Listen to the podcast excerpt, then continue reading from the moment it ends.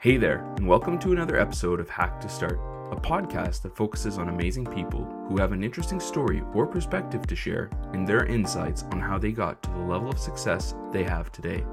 This is episode one forty-two, and today we'll be chatting with Nick Patrick, the co-founder and C E O of Radar, the location platform for mobile apps. Nick has a background in computer science, but has coupled that with an M B A from Harvard and extensive experience as a product manager at Microsoft and later Foursquare and a startup called Handy. Even though smartphones have been around for the past decade, location is still relatively new and often underused. That's because it's always been a challenge to add location into apps effectively. Nick and his co-founder Kobi are looking to change this. Radar was recently accepted into Expo Labs and is currently building a location platform for developers, aiming to make location as simple as Stripe created payment processing. Nick joins us to share his story, how he got into tech and startups, what it's been like building Radar, what it's been like being a part of Expo Labs, how Radar is approaching building a developer community, and much more.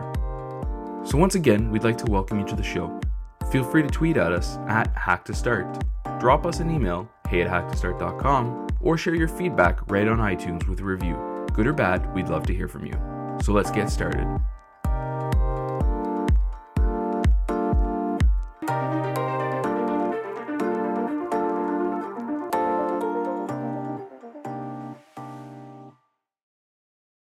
Hey, Nick, thanks so much for being on the show today. Yeah, thanks for having me, guys. Yeah, absolutely. We're super excited, uh, you know, to have you share your story and what you're working on with Radar. But before we dive into that, can you tell us a little bit more about yourself? Like, where are you from and what did you study? Sure. So I'm originally from Bel Air, Maryland, which is a suburb about thirty minutes north of Baltimore. I studied computer science and biology at Duke University. Uh, and then a little later on, I got an M B A at Harvard Business School. That's really cool. And what motivated you to, to jump into uh, grabbing an M B A? In undergrad, studied computer science and biology, have sort of been into computers and, and interested in tech for a long time. And actually, originally, when I went to college, was was thinking I would do a PhD in, in computational biology. And it took me a couple of years of doing research to figure out that I kind of hated doing research. And then I was actually much more interested in going into the tech world, possibly starting a company. And so in undergrad, I had this vague idea that, that I was interested in business. So I was actually lucky enough to find a program that let me apply to H B S early. So I got in. This is a program called two plus two. Basically got two years deferred admission, graduated from undergrad, got to work at Microsoft for a couple of years doing products. And when those two years were up, went to went to business school. Uh, I just kind of felt like the right thing to do it at, at the time, and turned out to be a, a pretty rewarding experience.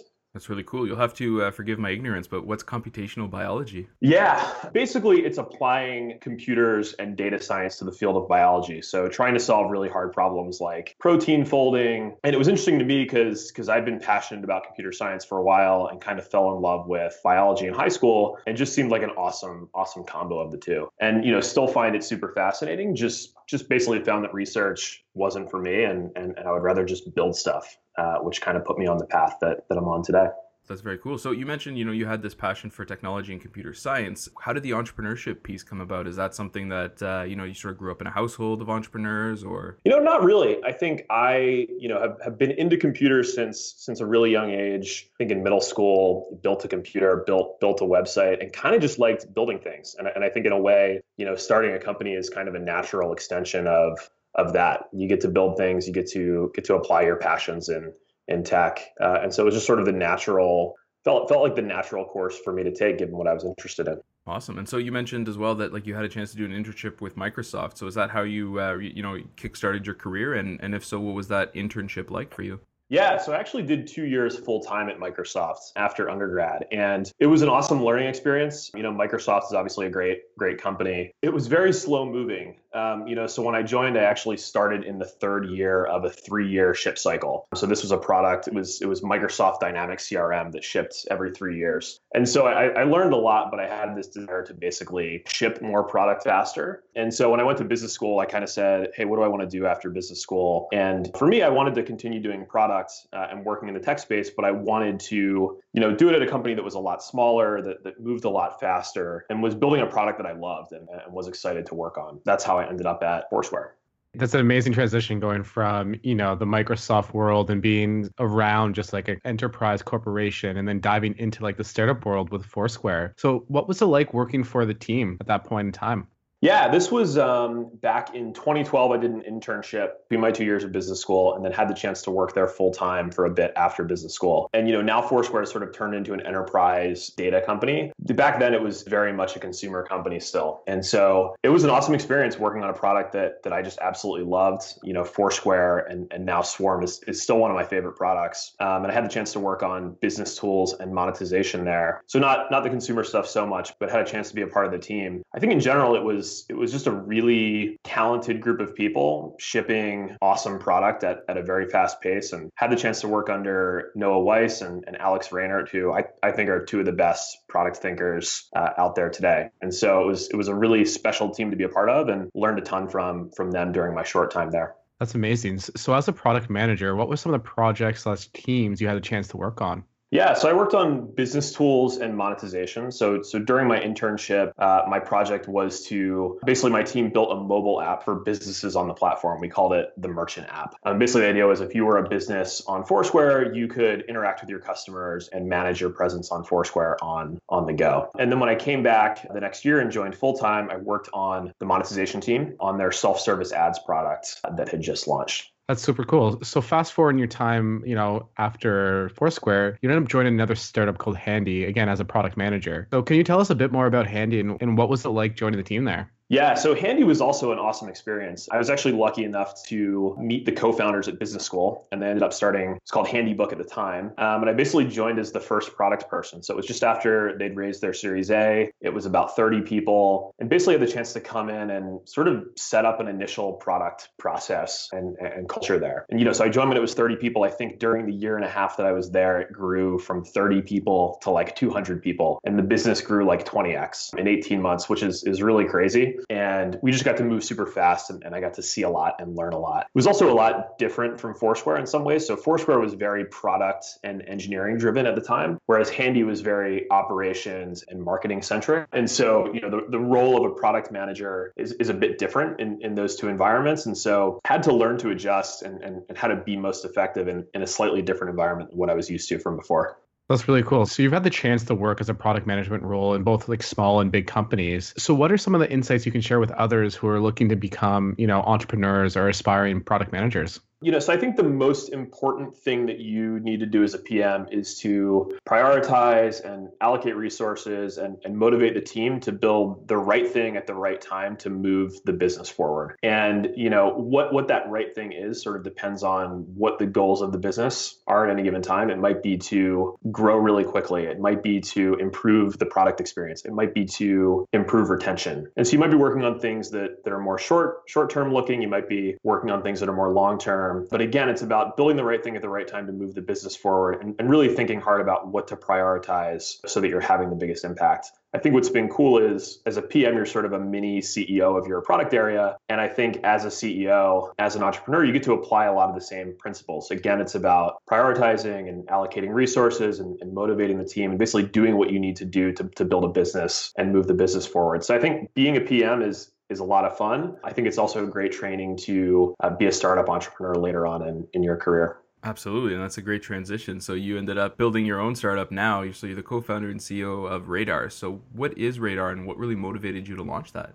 So Radar is a location platform for mobile apps. And our goal is to help companies collect, analyze, and act on location data. So I started it with my co-founder, Kobi Berman, who I actually met at Foursquare way back in the day. So we've been thinking about location for, for a while. Part of the inspiration actually came from an experience that I had at Handy. So, you know, we wanted to track where our cleaners and handymen were. We wanted to make their locations available to the operations team, to the customer support team, and notify customers when their cleaner was on the way or, or when they arrived. We wanted to optimize routes and, and dispatch jobs. And we basically went down this rabbit hole of figuring out, you know, background location tracking on iOS and Android, figuring out how to do it in an accurate way and also a, a battery efficient way, figuring out how to store all this data, how to analyze it, build dashboards to visualize it. And, you know, reflecting on it after the fact, I realized, hey, when we wanted to do analytics, we just popped in a tool like Mixpanel or, or Amplitude. When we wanted to do communications, we just popped in a tool like Twilio, you know, and, and started to wonder why the same thing didn't exist for, for location. So that was that was part of the initial inspiration for Radar. I think over time, as Kobi and I started working on this full time, and this was about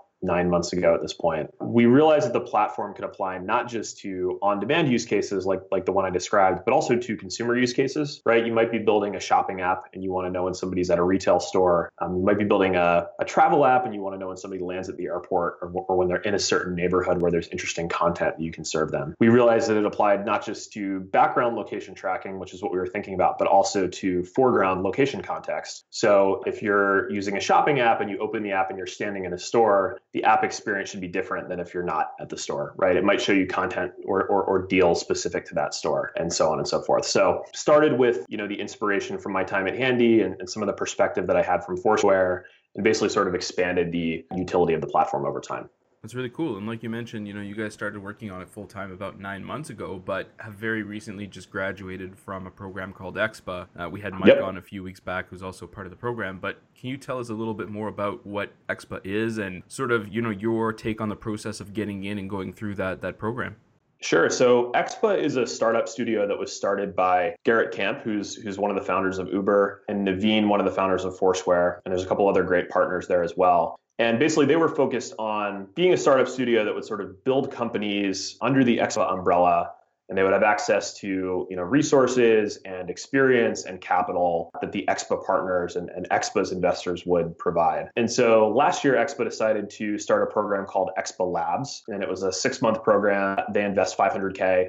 Uh, and basically give you a platform to, to start your startup. And so we found out about the first batch right as it was announced. We actually knew a lot of the Expo core team from our time at Foursquare. So Eric Friedman, who runs the Expo Labs program at Expo, used to work with with me and my co-founder at Foursquare. So kind of got introduced to the program that way. And yes, yeah, started last summer and, and it was six months long and really just couldn't have imagined a better platform to to get Radar off the ground. It was just an awesome experience. That's awesome. Can you take us through, I guess, maybe a little bit, not not quite the day by day, but like the week by week of the program, like, you know, some of the challenges you guys had to face or were able to overcome, that kind of stuff? So it was six months long. And, and I think initially, you know, I should say like the, the main focus of the program is basically giving you the advice and the resources and the help that you need to, to build, right? So there was some structure involved uh, that was helpful. Um, we would meet with, with some of the partners on a weekly basis. We would write and share weekly updates. But really, it was it was sort of up to us to ask for help when we needed it and just really focus on building the product and getting it out. You know, there, there wasn't like a big Y C style demo day at the end, but we did have what was called the final pitch, where we had a chance to sort of pitch the latest version of, of what we were working on in our story to the partners. And they gave us great feedback and turned out to be kind of an awesome experience to prep and start thinking about the seed fundraising process. Yeah, absolutely. It sounds, that sounds really cool. And so speaking of the seed fundraising process, like what's, what, how are you guys approaching that and what's top of mind in, in sort of that for you? Yeah. So we're not raising right now. I think we're, we're likely going to do that a little bit later this year. I, I think for us, we're still pretty early in the game. You know, we officially launched about three weeks ago at this point. Um, and, and during our time at Expo Labs, we, we had customers, but, you know, we were acquiring them super high touch, direct sales, basically reaching out to folks who we thought were, were a great fit and finding a few believers that were willing to use the product even in the earliest stages and, and give us great feedback. And so we just launched three weeks ago. I think in the future, the bulk of our growth is going to come from self-serve signups. So developers and product people kind of becoming aware of the platform and finding it on their own and, and signing up and getting started. Once we're a few months down the road, we'll we'll, we'll go out and raise.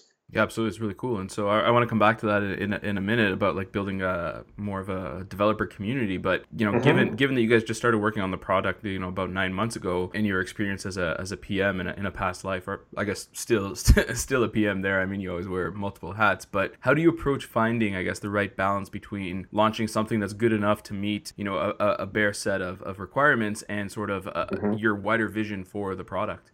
Yeah, it's a great question. Um, you know, a lot of times people talk about an M V P and you want to build that M V P and get it out in market and get feedback and, and sort of iterate. We were initially very focused on building an enterprise SaaS business. And so there's sort of a gap and, and the bar is a bit higher for the latter. So we were still able to build and, and kind of get the get the product out into market relatively quickly. I think for us, we wanted to build a really open, flexible product that could span a variety of use cases and go out there and get people using it in, in all those different verticals. So uh, at least to start, we could have focused on, hey, we're just we're just going to focus on travel apps, for example. Um, but we wanted to get it out there and get folks using it, not just for travel apps, but also shopping apps, you know, delivery services, on-demand services, social apps, dating apps, things like that, right? So we built something simple. We built something that was good enough that we could sort of sell it and put our name behind it and make some guarantees. But we also built something that was very simple and sort of elegantly spanned all those different use cases so that we could get it out there and see, you know, where it was, where it was most effective and, you know, that, that would allow us to sort of prioritize a bit more tightly in the future.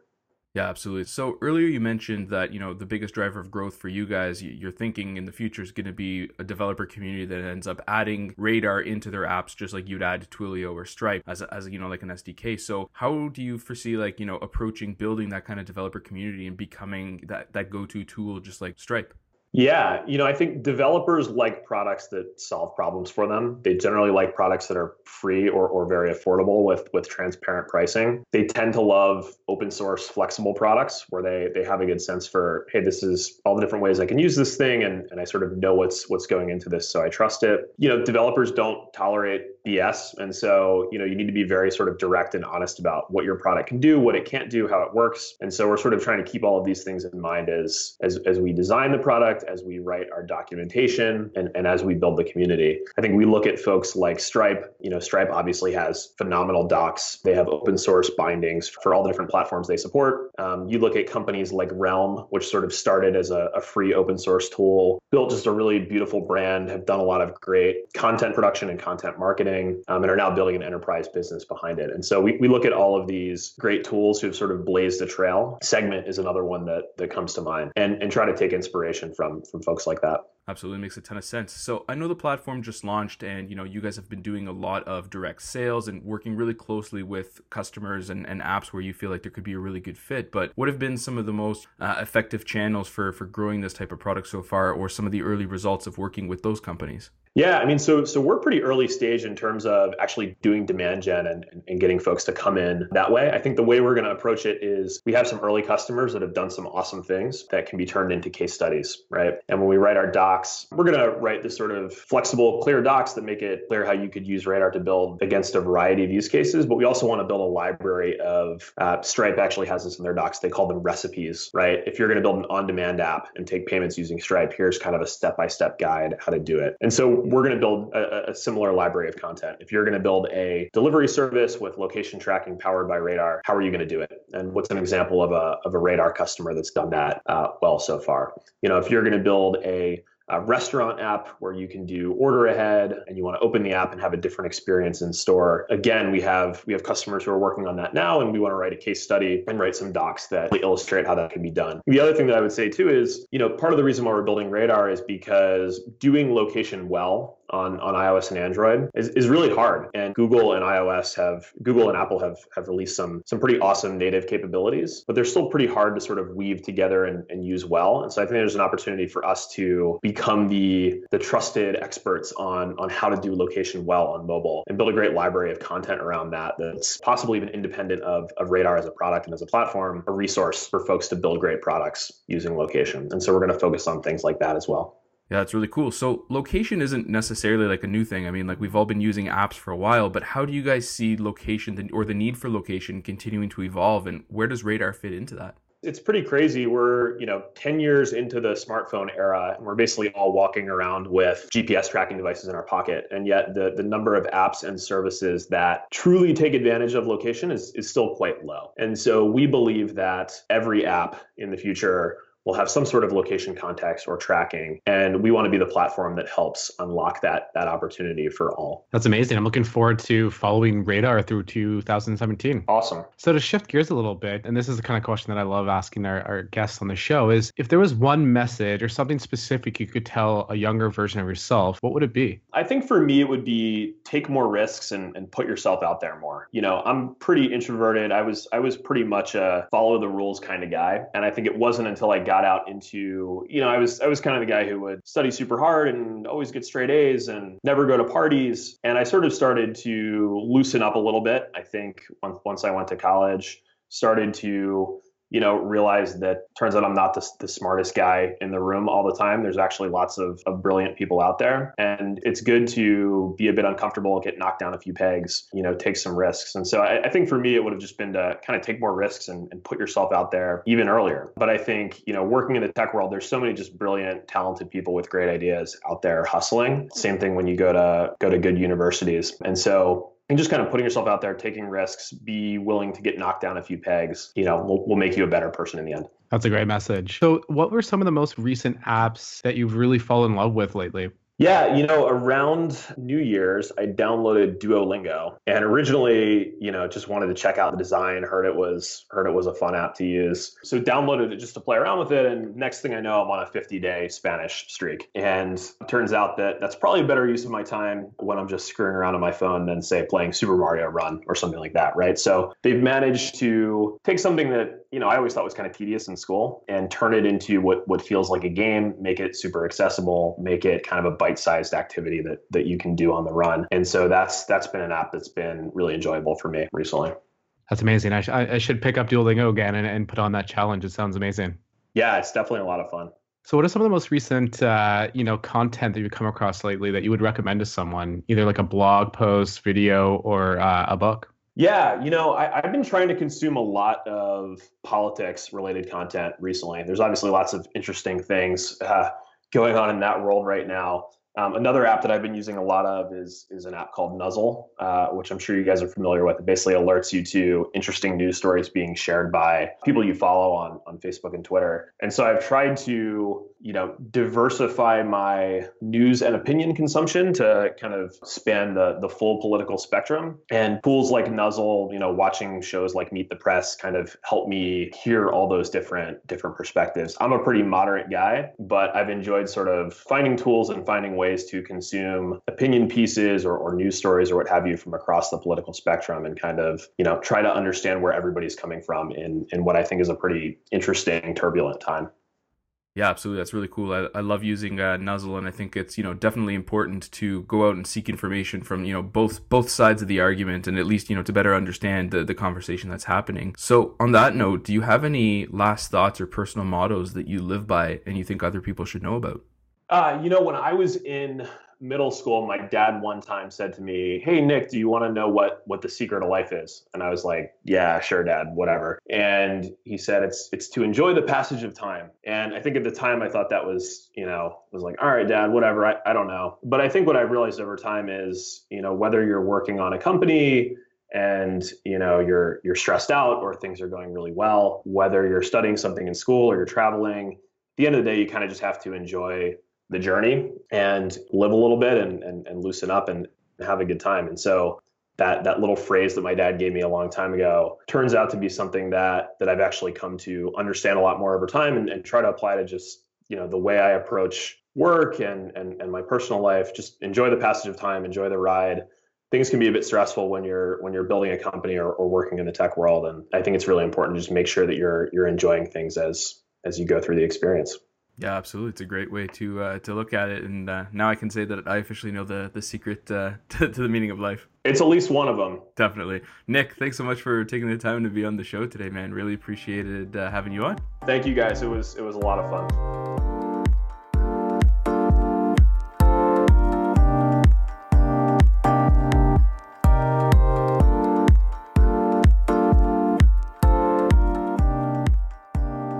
Well, that's another episode of Hack to Start. Thanks for listening, and we hope you'll join us again soon. Remember to check us out on Twitter, Instagram, and Facebook, as well as on the web at hack to start dot com. We honestly couldn't do this show without your awesome support, so if you like what you heard, feel free to share it on Twitter or leave us a review on iTunes. Thanks again, and until next week.